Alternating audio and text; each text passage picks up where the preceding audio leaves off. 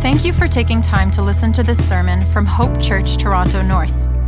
It is our prayer that through this message, you are challenged and encouraged by the Word of God and grow in your love for God and love for others. It is God's desire for us to be members of and regularly participate in a local church under the care of qualified elders. If you are not attending a local church right now, we encourage you to take that step. If you do live in the North York area and are looking for a local church, we invite you to visit us at one of our Sunday morning gatherings to discern if this is the church God is leading you to.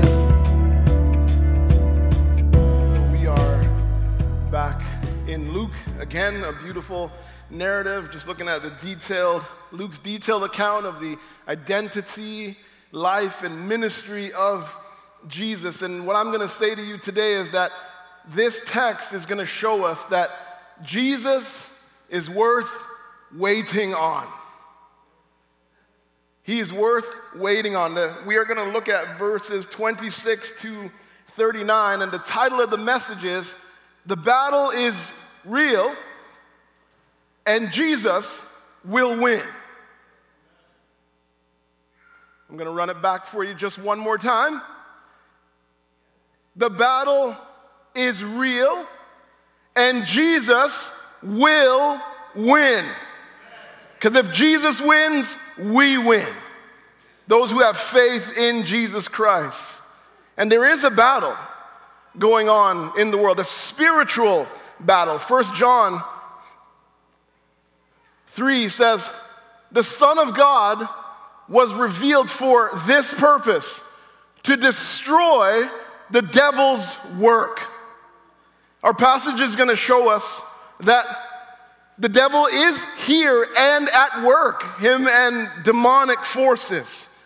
But Jesus in this text shows us how he is working to destroy that work, why he has actually come. Verse 26 says, Then they sailed to the region of the Gerasenes, which is opposite of Galilee. Now, Luke tells us this because he wants us to, to know that that Jesus is now ministering in a primarily Gentile region.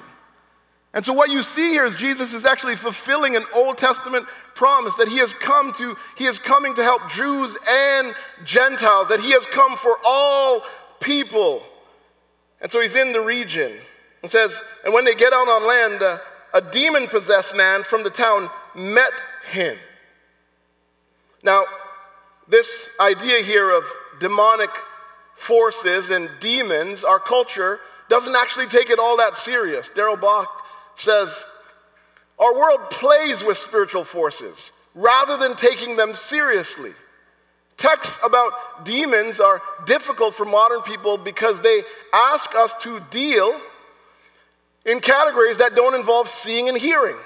But when we see, this is so important, just, you just got to think about the world you're living in right now when we see the horrific and destructive character of culture and how terrible we can treat each other. Think about the way you see people treating one another.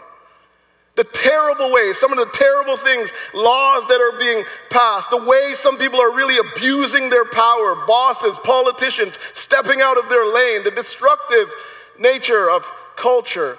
It's not hard to recognize the presence of diabolical evil in the world.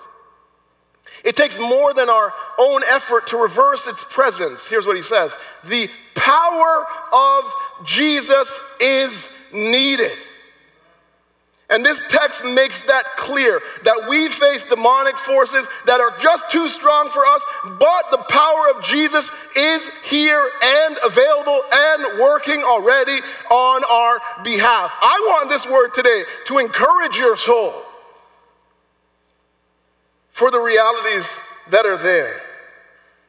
In this text, we're going to see the authority and the power of Jesus. Here's today, here's the thing I want you to take away today. Jesus uses his authority to rescue and restore. He uses it for good. We live in a culture where it's, it's very clear human beings, some human beings abuse authority. They take the power that has just been entrusted to them and they use it to push people around, they use it to manipulate. But this text shows us that authority can be used for good. You're going to see that in what Jesus does. So, verse 27 says, When they get out on land, a demon possessed man uh, from the town met him. For a long time he had worn no clothes and did not stay in the house, but it was in tombs. Now, Luke says that they, they get out of the boat and there's a demon possessed man. Now, I want you to think about the disciples right now. Remember last week? Right? They're in the boat, right? They're like, get us off the boat, get us off the boat. We got to get off this boat. Jesus, wake up, wake up. They get out on land, and then there's a demon possessed man. They're probably like, back in the boat, back in the boat, back in the boat. As quick as possible. They're afraid, but, or might be afraid, but Jesus is not. And this man, his situation is sad, right? We, need to, we want to make sure we read the Bible as human beings. He is naked. He is homeless.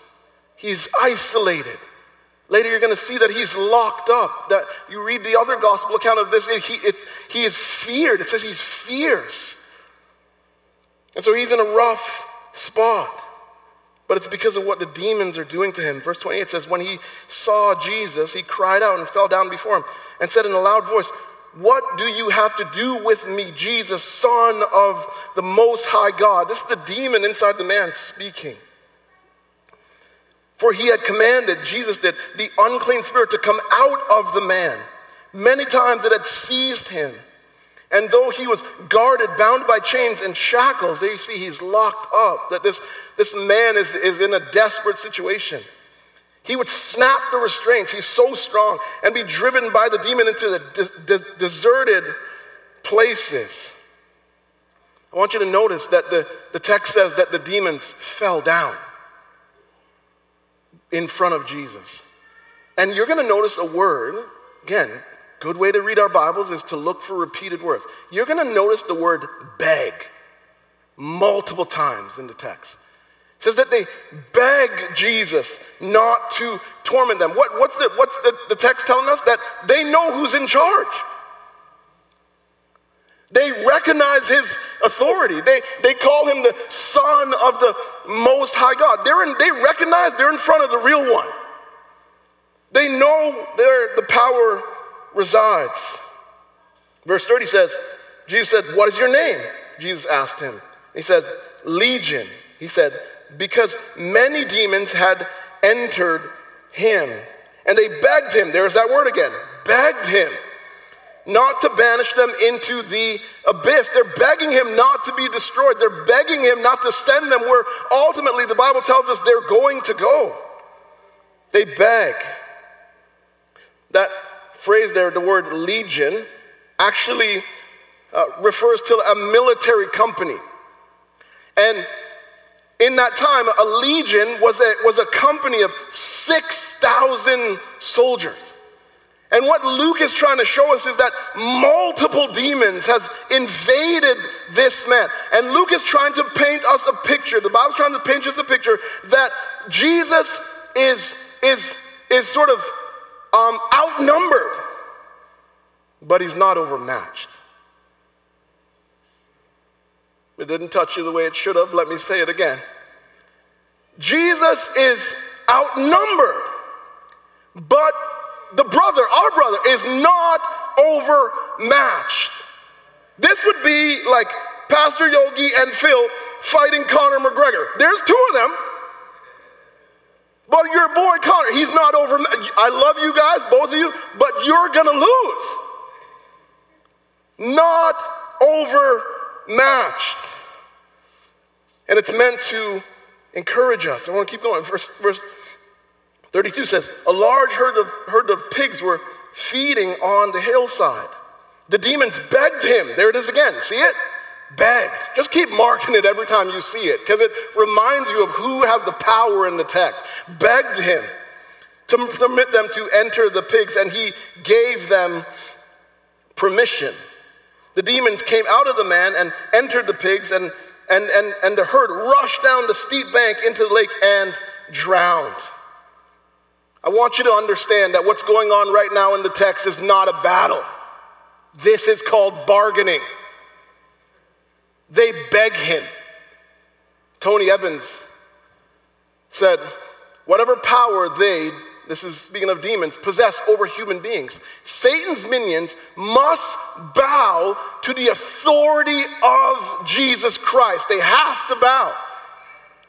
There's absolutely no power. And what Jesus is doing for us right now is that He is showing us the power that He has over demonic forces, showing us that the power resides in Him. And what you have here is they're, they're doing every, anything, any and everything they can to survive. Begging, pleading, bargaining. But their bargaining, do you notice it? Backfires.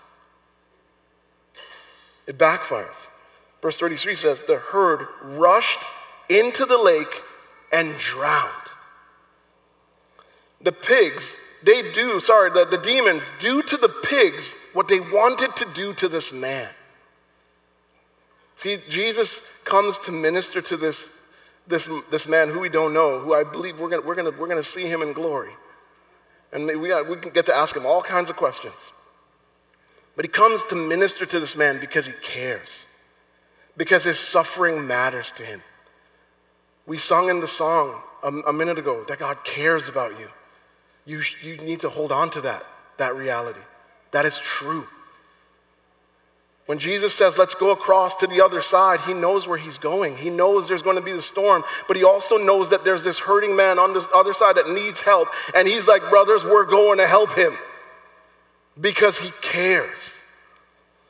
So he helps the man. They, they do to the pigs what they wanted to do to the man, but then they, they die in the process.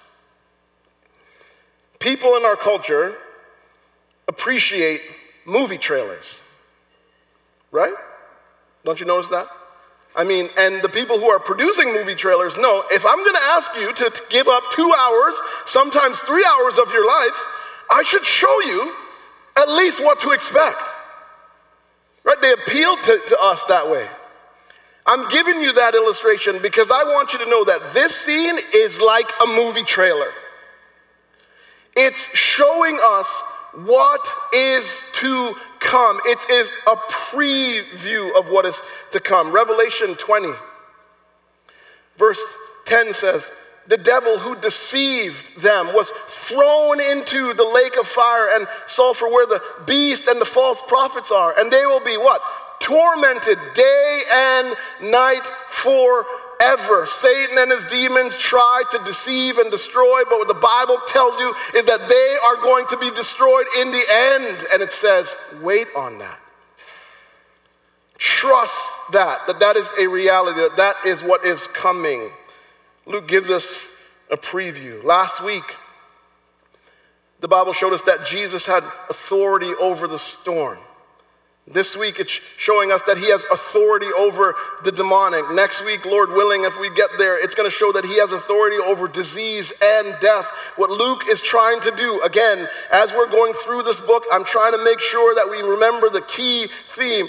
Luke is trying to show you that Jesus is God, that Jesus is Lord of creation. And as Lord of creation, he looks at all the brokenness and he doesn't step back from it. He actually steps right into it because he says, I am here and I'm coming to restore and to rescue. I'm coming to make things right. And when he comes, remember, First John, the Son of God appeared to destroy the work of the devil.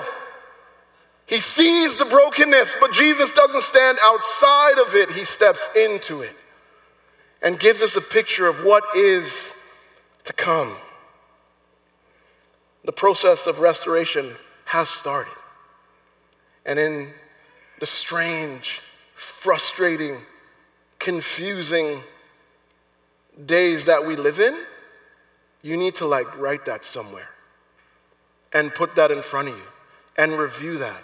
That the process of restoration started the day Jesus showed up, and it is going on now, even in these moments. And we, the, and that's should give us hope. That should help us hold on. Verse 34 says, When the men who tended them saw what happened, they ran off. So there's people, there's people there who are tending the pigs and they see what's going on, and, and Luke says they run off and reported in the town, in the countryside. Uh, to the people in the town in the countryside, said verse 35 says, Then people went out to see what happened. They came to Jesus and found the demon, the, the demons had departed the sorry, the man the demons had departed from, sitting at Jesus' feet, dressed and in his right mind. And they were afraid. Meanwhile, the eyewitnesses reported to them how the demon possessed man was delivered. Verse 27. Then all the people of the Gerasene region asked him to leave them because they were gripped by great fear so, getting into the boat, he returned. So, they get a report, they come check it out, and then they do something that's actually strange. They say to Jesus, Leave. Now, Luke doesn't give you the, the, the, reason why they do this, but Mark does. Mark 5 16 says, Those who had seen it described to them what had happened to the demon possessed man. Notice, and told about the pigs. They asked Jesus to leave because when the pigs died, their income took a hit. They, there was pig farming. And so they sold it. So what you're, Jesus is messing with their money. They're like, that brother is messing with my checks. Their bottom line takes a hit. And so they're like, we're not interested in losing any more dollars. These guys, he need, this brother needs to leave. They're like, get out of here. And there's a principle here for us in this. What it shows you is the way human beings can care more sometimes about money than people. That money is more. No, they don't actually consider that there's other people in the town that Jesus could help. They're just, they don't care. They're like, we don't, as long as my money is right, I don't care who gets hurt. They show us that sometimes we can care more about money than people. You ever wonder why there's human trafficking and those, those kinds of things going on in our world? Why the porn industry is sort of so lucrative and big? Because sometimes we care more about money than people. You ever wonder why there's cash advance places in some of the most poor and hurting neighborhoods in our city? Why? Because some people care more about money than people. You ever wonder why some people sell drugs in your neighborhood? Because they care more about money than people. You ever wonder why sometimes big companies go settle down into poor countries and exploit those people? Why? Money is more important than people. This is the selfishness that is evident in the human race that Jesus comes to rescue and restore us from. You wonder why sometimes the world's as dark as it, as it is. That is one of the clearest reasons why. We value things over people. And so we exploit people to get things, and it's evil and it's wrong. But Jesus shows here that He has come. He does not, He's not worried about their money thing. He said, This man, this person is more important than your bottom line. He is suffering, chained and you need to look over and see a human being. You need to be in a place of compassion and concern. And if your bottom line takes a hit, so be it. And that's a good word for us. We need to be people who care more about people than we care about things. I lost my spot. I'm going to find it.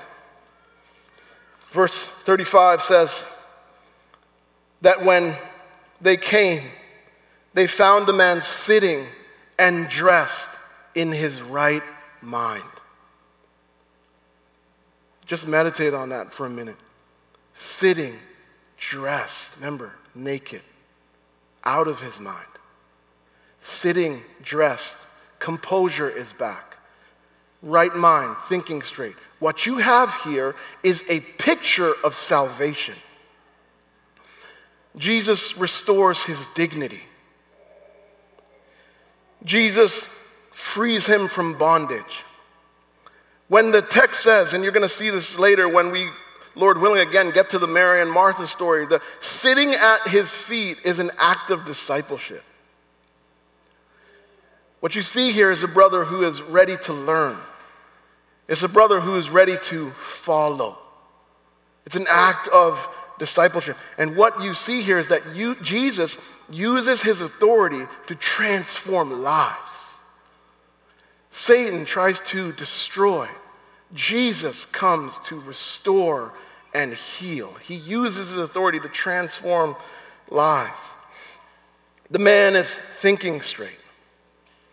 And this is when we come to Christ, this is what happens to us. We begin to think straight. We, we think the right way about Jesus. We realize that we need him. We think the right ways about demons and demonic forces in the world. We don't play with it. We don't take it as a joke the way our culture does. We see it as something real and dangerous, yet on, they're on a leash, that they're under the full control of God.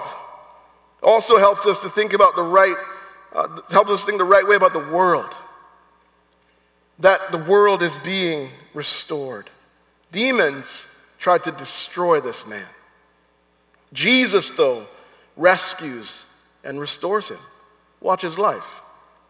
Look at verse 38. It says, The man from, the, from whom the demon departed begged him. There's that word again. Begged him. He understands the authority of Jesus. He begs him earnestly to be with him. He's like, I want to be with you, Jesus. Don't you feel that? I, I mean, I, every day I'm like, man, I watch the news, I'm like, man, I want to be with Jesus. Today is the come now, right? Come, Lord Jesus, like they used to say, come now. He wants to be with Jesus. But he sent him away and said, Go back to your home and tell all that God has done for you. And off he went, proclaiming throughout the town what? How much Jesus had done for him. Jesus sends him home. He says, No, no, no. Some people get to go with me, but brother, you go home. Go home and declare. Go tell the people closest to you. Go play, tell the people who love you, who know you, what has happened, the level of transformation I have brought in your life. And the man obeys. But you got to notice something. Again, it's really crucial. It says, Jesus says, Go home and tell everyone how much God has done for you. But do you notice what the man does? It says, and he went off proclaiming how much Jesus had done for him. If you got a pencil, you should circle Jesus, and in the other verse, circle the word God and just draw a line. Because what the guy is doing is he's showing you that he understands Jesus is God. Remember, key theme in Luke. Jesus, he sees no difference between Je- Jesus is God. He declares that. But I also want you to notice something. I want you to notice how simple evangelism is. You notice it? He doesn't like memorize all these fancy arguments. He doesn't have like this pre-planned script that some like some uh, people give out like you got to go step by step, set them up and blah blah blah. No, no, no. He just goes and says, Here is what God has done for me. There's no, there's no memorization of some fancy argument. There's no pre plan. There is no fear of man. There is just a declaration, no fear of people. Here is what God has done for me. He just simply obeys and starts talking. You know, we love Paul, right? In church world. Paul, Paul, and don't get me wrong, he, he did some, I mean, he did some serious things. I'm not trying to disrespect him. I don't want to get up there and him and I have some beef. But Paul is not the first missionary to the Gentiles. Do you know that? This guy is. He goes home and declares all that God has done for him. And this text, what it tells us is Tell, our, tell your story. Don't hold it back. Share, tell your story. Because when we show, when we tell our story, it shows the unique and creative ways that God saves people. And you might be sitting there and you're like, oh, but Marv, my story is not all blown up, right? Like sometimes we hear people giving their testimony and they're like, they're like, their life was crazy. I was doing all this. I was like down in the dumps and then God lifted me up. And the people who are like, you know, I grew up with Christian parents and I came to Christ and they feel a little bit like smaller. No. Every story is powerful. Because every story speaks of the reality that at one time you were blind, and God, in His grace, opened your eyes and began a powerful work of transformation in your life. Every single story is powerful, every single story deserves to be told. And when we tell it, we show how creative and powerful God is. And the people who are hearing it realize how much Jesus can change them. So you don't hold it back. You talk freely in whatever way your personality is. Not everybody is like, you know, every, some people are different. Introvert, extrovert, all that kind of stuff, but figure out your way and just simply share. That's what this guy challenges us to do with the people around us. Evangelism starts at home. Evangelism starts with the people closest to you who don't know the Lord. Just start talking about Jesus and what he has done in your life.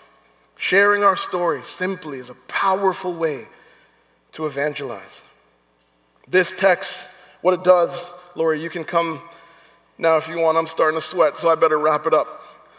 What this does is it tells us, it reminds us that spiritual warfare is real. I have said a lot, but the primary thing Luke is trying to get across spiritual warfare is real. There is a war going on outside, there is a battle happening. Ephesians 6 says, Our struggle is not against flesh and blood, but against the rulers, against the authorities, against the cosmic power of this darkness, against evil. Evil is real. Spiritual forces in the heavens. There is a battle going on. What this passage shows us on this side of this story is exactly why we needed Jesus to come. Remember what we started with that there is there's a demonic destructive activity happening in the world and that the power of Jesus is needed. It shows us that we are overmatched, that the battle is real. We are overmatched, but Jesus is not. And that he, he needed to come, and he has come. And I want to say to us, I think I said this last week, I will say it again, because I think this is, this is what the Lord is trying to, sh- to show. If you read your Bible clearly, the battle will intensify. And one of the reasons why I think Christians need to work hard at getting closer to one another and deepening their relationships is because of that. Ba- just read math, go home today and read Matthew 24. And then read all of Revelation. You will be a little bit confused, but what you're going to see is that the battle will intensify, that things will get more difficult. I don't want to lie to you as one of your shepherds.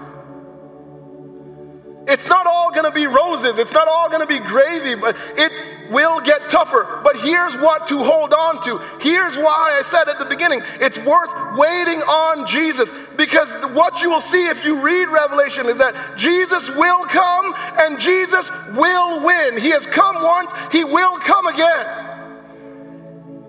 The way He didn't leave them alone in the boat, He will not leave us alone in the battle. Hold on to that reality. Jesus will come again, Jesus will win. And because He wins, we win. He will come, He will use His authority to rescue and restore all things. He is going to finish the job. I told you, the story is a movie trailer. It is a picture of what is to come. This story, this little trailer that we get, what it does is that it helps us better understand the world, helps us to better understand what is going on around us. This story should fill you and give you hope for the future. This story should take you to a place of worship. You realize that? When you see the power and authority of Jesus, when you see the compassion of Jesus, when you see that Jesus sees somebody struggling and he doesn't avoid the area, he goes right to it. It tells you what is to come for us. Yes, there's struggle, but Jesus will come. He will make things right. The job will get done. And it should take us to a place of worship. He uses his authority to rescue and restore. And what we should say is, Unto Jesus be all glory, honor, and praise. I'm going to say it again because I want you to say amen. Unto Jesus be all glory. Let's try it again. Unto Jesus be all glory, honor, and praise. He will come to rescue and restore. I don't know about you, but you know what I'm saying? I will wait for you. I will wait for you. On your word, I will rely. Father, we thank you for the word. Thank you that you never leave us without a word. You're so good that way. Again, Lord, I don't know what uh, is going on with everybody. I don't know what every soul needs, but I pray, oh God, that this would have been a source of encouragement. I think I pray that it would be a source of clarification, just understanding why the world is as broken as, as it is, why things are as tough as they are at different times. Lord, we, don't we do not war against flesh and blood. But in the war, we are not alone. In the battle, we are not alone. You are here. You are with us. You empower us by your Spirit to endure, to hold on. You empower us by your Spirit to listen, Lord, as we sit under the scriptures and to be able to walk in obedience, to walk uh, in hope. Help us to do that, Lord God.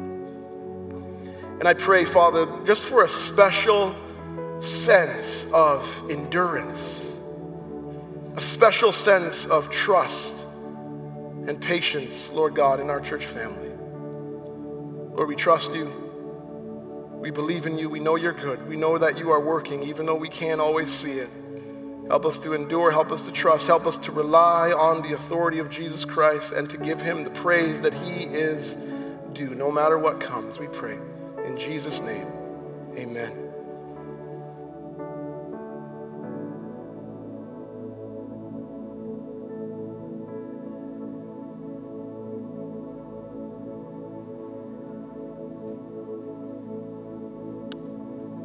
Why don't you join us in standing one more time?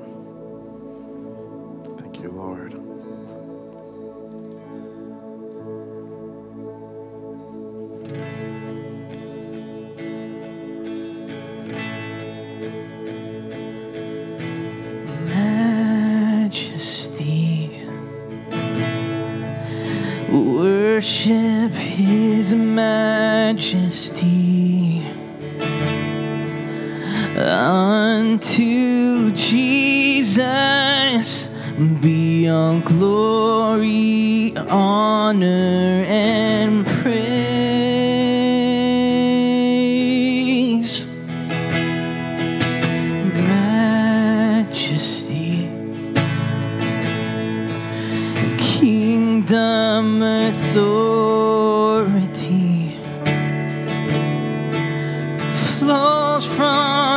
Throne unto his own.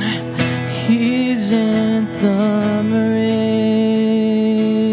So we exalt, so exalt, lift up on high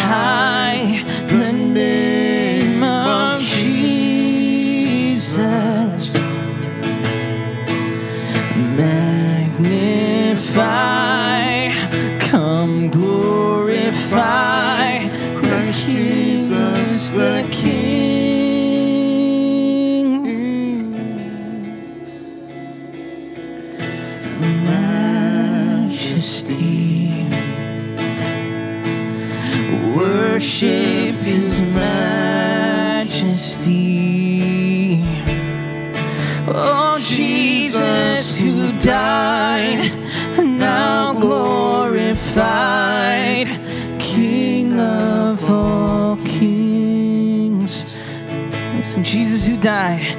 Yes, Jesus who died, now glorified, King of all kings.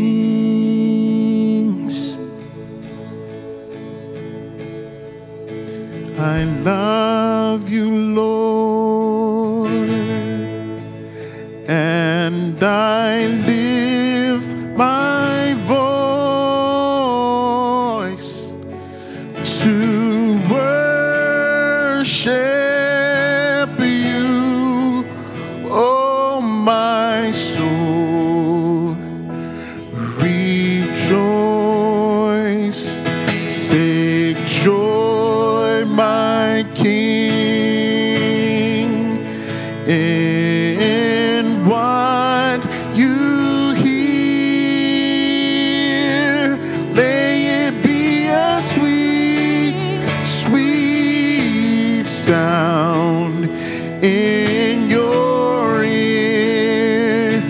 sing it out with me. Sing it again. Oh, I love you, Lord, and I live.